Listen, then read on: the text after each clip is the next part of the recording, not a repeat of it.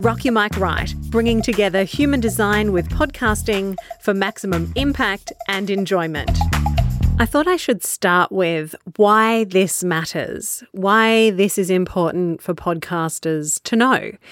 And I feel like the explanation comes in maybe a bit of a story around my experience in the entrepreneurial world. And let's be real. You might be able to hear the birds in the background. Um, let's just be real here for a minute. Uh, success looks different for everyone, but we're really raised in a manifestor's world here. You know, they have been at the helm for a long time, and the rest of us have all been like, give us a piece of that. We want to know how we can just inform people and have them take action. But the rest of us aren't really built like that.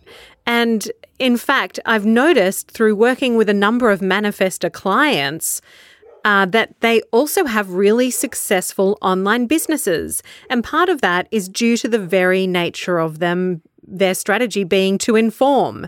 So they can literally inform you to go to their Instagram or uh, sign up for this offering. And that is their design. Dog now barking too. Um, and so you, so, so like it, it works, right? But the rest of us have been trying to work in that way and it hasn't really been working for us. So, depending on your type, it can leave you feeling a little frustrated or, in my in my instance as a projector, bitterness. I feel quite bitter when I have gone through life trying to make shit happen and it hasn't happened. You know, for manifestors make up around 9% of the population. The rest of us aren't built in that way that it's as simple as informing. And may I say for a manifestor that like once they start playing in that strategy of informing, everything changes for them. Because my experience of a lot of manifestors who are in not self, which means that they're not really living in their design, they're living in the conditioning of who they think they should be. Um, you know, manifestors can be really deeply conditioned. And so they go through life really angry and can have quite. Um, passive aggressive tendencies and people pleasing tendencies if they're not in their strategy and authority. So, being a manifester isn't like the golden ticket. Uh, to success unless you're playing in within the realms of your strategy and authority and and so like I, I really want to point that out like it's 9% of us. And in fact when i look at the people in the online space who are having big success they're generally manifestors. And i'm talking running you know million dollar companies. From the charts that i've seen um, people like marie forleo are manifestors. And and here the rest of us are thinking that you know like oh all we have to do is just start the right business and things flow. And that's not necessarily true if we're not a manifester. So, you know, for the rest of us, we have different strategies and authorities. And once we know that, we can start to um, play and experiment with it to see if it fits. You know, even for a manifester to know they're a manifester and to know that they're here to inform, it, you know, having a very clear call to action it, and keeping people on top of what you're what you're offering is actually really important for a manifester to do. So if you are a manifester, full permission to let people to inform people of what offerings you've got coming up, inform people of the ways that they can work with you, inform them what action you would like them to take. That is within your strategy and authority, um, or it's within your strategy. So own that, right? Like inform them. For the rest of us, we're here for different things. So um, I'm not really going to talk too much about reflectors because I haven't had any personal one to one experience with a reflector yet. Um, so I can't really say that I, you know, that I have um, a solid understanding of what it's like to be a reflector. In fact, to be honest, I have not a solid understanding of what it means to be anything other than what I am, which is a 1 3 projector. Um, but I have worked with a stack of generators, manifesting generators, and projectors and manifestors over the years. So, um, you know, I have a I have a, a more solid understanding of how things how how they experience things um, over a reflector who is supposed to wait a moon cycle. That's their um, their strategy. Uh, but for a generator, it's to be in response. And uh, and that is actually every, everyone who I talk to who's a generator and finds that out is like, oh, I'm here to respond. And I'm like, well, motherfucker, I'm here to wait for an invite. So try that one on for size. you know, like every stra- every type wants to be another type, really, when they first find out their design. Although for me as a projector, I just felt so seen. I didn't ever want to be another type, though I would like to be able to tell people what to do and have them do it. Um, you know, and sometimes it has been it has been exhausting to use my energy um, to try to help people out and not have them recognize me. That's really been rejection has been a big theme for, of my life. And partly in thank in thanks to my projectorness, people just aren't necessarily those who won't hear me, those who don't see me won't hear me. And now I see how that works in my favor, actually. Um, but before it was a bit of a noose. So we all this is why it matters to me, really. I'll go into different types and and how things work for the different types in future episodes, but I really just wanted to talk about, you know, why why it's important for us to be playing to our strategy when it comes to podcasting.